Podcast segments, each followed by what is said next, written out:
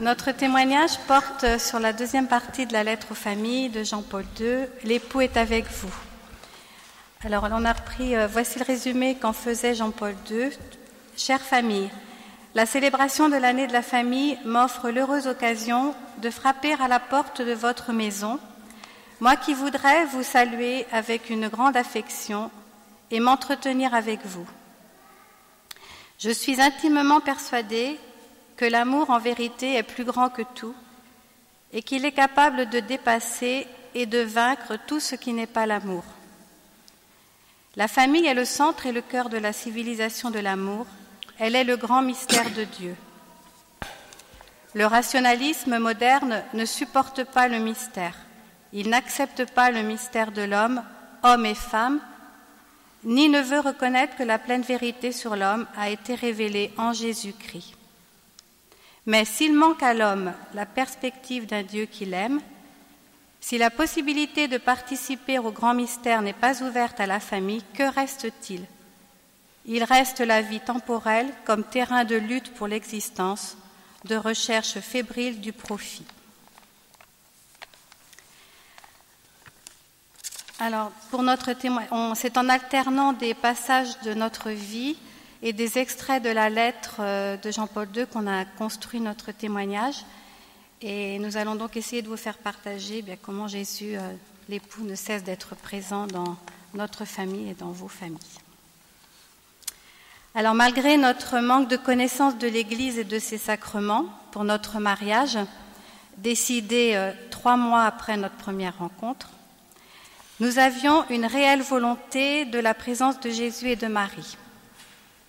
Notre décision était de bonne foi, mais sans aucune conscience et connaissance de la grandeur du sacrement du mariage, de l'engagement de Jésus à nos côtés, et nous n'avions également aucune conscience de la grandeur de l'Église. Mais l'époux était avec nous, tel le bon pasteur, comme le dit Jean-Paul II dans sa lettre aux familles. Le bon pasteur lutte pour vous amener dans les pâturages où trouver la vie et la trouver en abondance. Saint Jean-Paul II continue, Le Christ est proche de vous. Il arrive aussi qu'il se tienne à la porte et qu'il frappe, attendant que la porte lui soit ouverte pour pouvoir entrer et prendre son repas avec vous. Donc on frappe à la porte, nous ouvrons, Bonjour madame, bonjour monsieur. Connaissez-vous la revue La Tour de Garde? Et nous de répondre Entrez donc. Après deux entrevues avec les témoins de Jéhovah, l'époux se fait plus pressant et nous envoie la Sainte Vierge pour veiller sur nous. Par le biais d'une conférence sur les différentes apparitions, conférence qui a lieu à 7 km de la maison, salle des pompiers à Saint-Père-en-Ré. Et là, Mère Marie-Augusta travaillait déjà avec l'époux, car pour cette période, pour cet épisode, et sans le savoir, nous allions vivre le jamais l'un rien sans l'autre. Oui, là je raconte un peu plus naturellement. Donc à la sortie de l'école, une maman me propose une invitation justement pour euh, cette réunion pour les conférences de, la Sainte Vierge.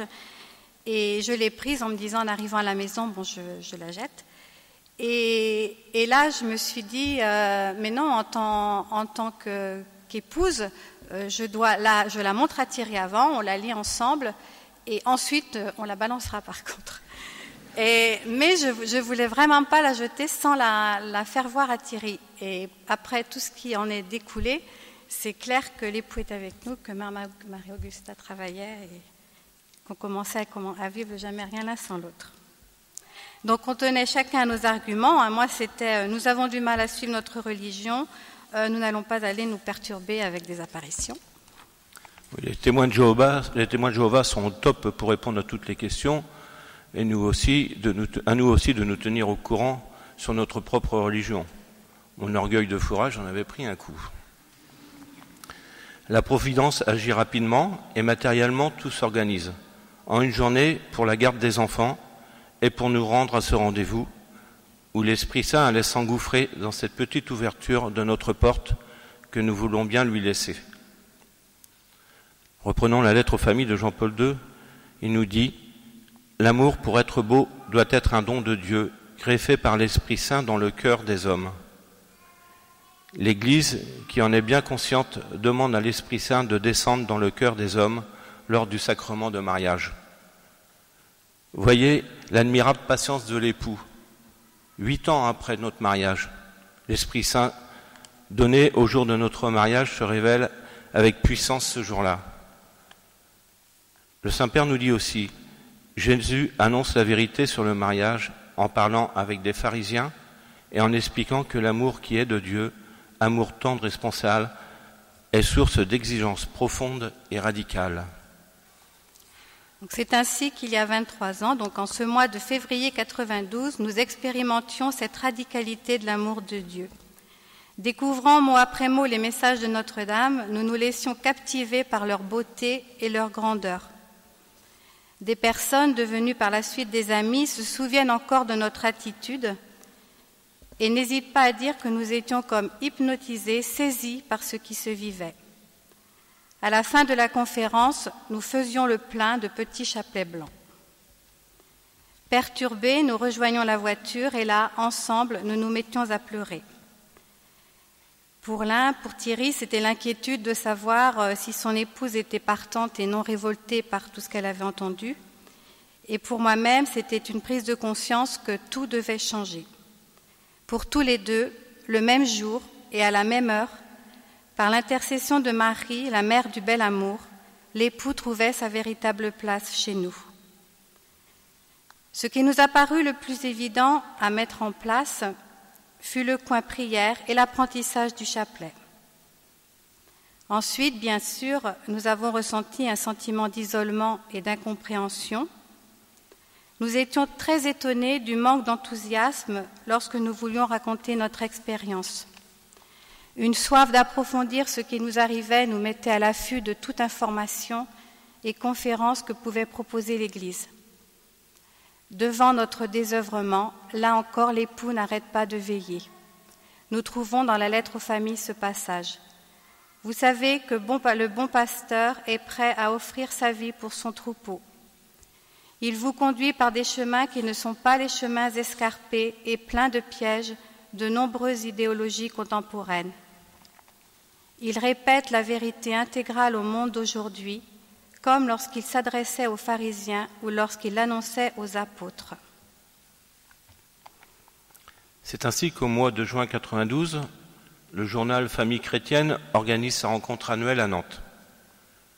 Nous découvrons la vitalité de l'Église, la joie des familles, la diversité des charismes. Bousculés par un grand nombre de participants, nous décidons de chercher chacun de notre côté un lieu qui nous accueillerait avec nos enfants pour combler notre soif de vivre en vérité. Parce qu'en fait, il y avait plein de stands et puis on, se bousculait de partout, on n'arrivait même, pas, même pas à suivre tous les deux. Donc on s'est dit, on, se lâche, tu fais un tour de ton côté si tu vois quelque chose, tu, le repères, moi je fais pareil et puis on se retrouve à la fin et on, s'échange. Donc ensuite, nous pourrons comparer et prendre une décision. La recherche fut fructueuse et nous revenions avec une proposition de communauté à faire partager à l'autre. Oui, donc euh, on arrive tous les deux en disant ben on pense qu'on a trouvé un endroit où euh, c'est super. Enfin moi j'ai trouvé un endroit où c'est super. On accueille les enfants et puis on va pouvoir se former. Thierry dit pareil. Donc tu m'emmènes au stand puis après moi j'irai, je te ferai voir euh, la communauté qui m'a intéressée. Me suis retrouvée au pied de Trois Sœurs Dominique avec Notre-Dame des Neiges. Et puis Thierry me dit bon on va pas plus loin. C'est là que je voulais t'emmener. Donc voilà l'époux. Et on le dit à chaque fois parce que c'est vraiment, c'est en vérité. Et donc Jean-Paul, et là la formation Dominique bien sûr a commencé. Donc euh, Jean-Paul II nous dit, chère famille, vous aussi vous devez être courageuse, toujours prête à rendre témoignage de cette espérance qui est en vous, parce qu'elle est enracinée dans votre cœur par le bon pasteur au moyen de l'Évangile. N'ayez pas peur des risques, les forces divines sont beaucoup plus puissantes que vos difficultés.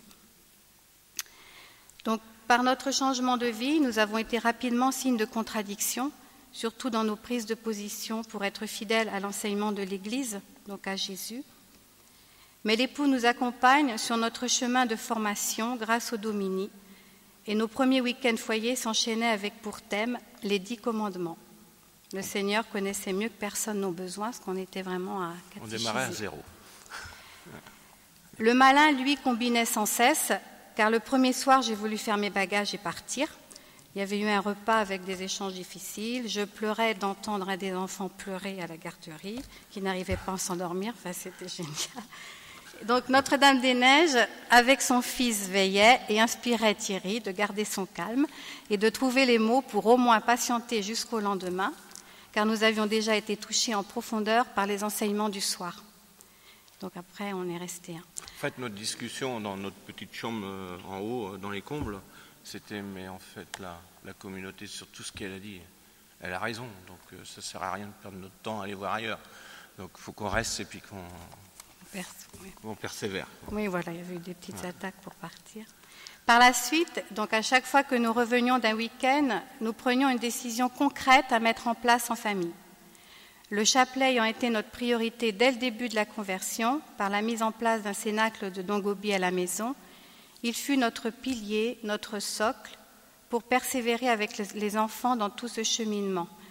Quelques exemples euh, ce fut par exemple la sanctification du dimanche, la mise en place du, bénédicité, la découverte d'humanité, qui fut pour notre couple la découverte du bel amour selon le plan de Dieu, l'ouverture à la vie, la découverte de la communion des saints, la prière pour nos anges gardiens, pour les âmes du purgatoire, nos premières lectures de vie de saint, les larmes aux yeux.